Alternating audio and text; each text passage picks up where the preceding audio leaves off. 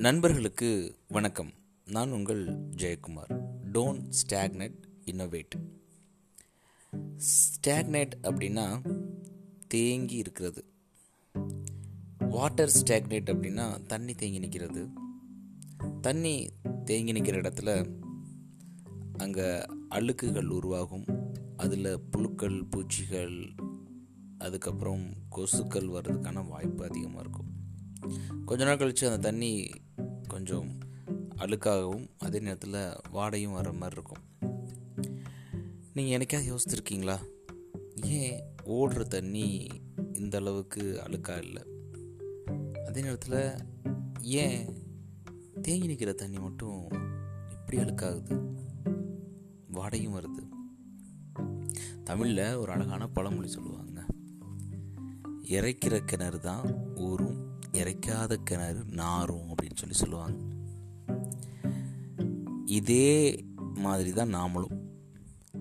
நாம் நம்மளுக்குள்ளே உள்ள திறமைகளையும் அறிவையும் இறைச்சிக்கிட்டே இருந்தோம். அதாவது ஒவ்வொரு நாளும் கற்றுக்கொண்டே இருந்தோம் அப்படின்னா நாமளும் அந்த கிணறு ஊடுற மாதிரியான ஒரு வாழ்க்கையை வாழ்வோம்.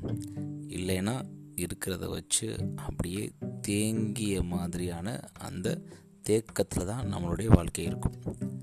அப்படி நம்மளுடைய வாழ்க்கை தேக்கமாயிருச்சு அப்படின்னா கண்டிப்பாக அதில் எந்த விதமான அப்டேட்டுமே இருக்காது.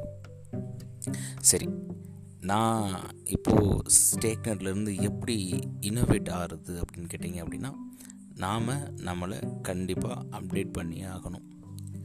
ஷார்பன் த ஷா அப்படின்னு சொல்லுவாங்கள்ல எப்படி கத்தி அதேமாரி கோடாரிய பட்டை தீட்டணும் அதேமாரி நாமளும் நம்மளுடைய ஸ்கில்லையும் நாலேஜையும் பட்டை தீட்டே இருக்கணும்.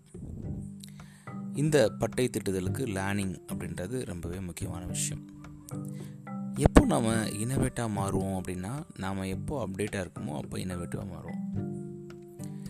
இனோவேட்டாக மாறுறதுக்கு ஒரு சிம்பிளான way out of the box thinking ஒரு குறுகிய வட்டத்திலேயே யோசிக்காமல் அதை விட்டு கொஞ்சம் வெளியே வந்து யோசிக்கிற பட்சத்தில் நாம் எதை அடையணும்னு நினைக்கிறோமோ அதை நம்மளால் எளியாக அடைய முடியும். இந்த அவுட் ஆஃப் பாக்ஸ் திங்கிங் பொருட்களை கண்டுபிடிக்கிறதுல மட்டும் இல்லை பல நேரங்களில் நல்ல ஐடியாஸ் நிறையா ப்ராப்ளத்துக்கு ஒரு சொல்யூஷனாக கூட இருக்கும்.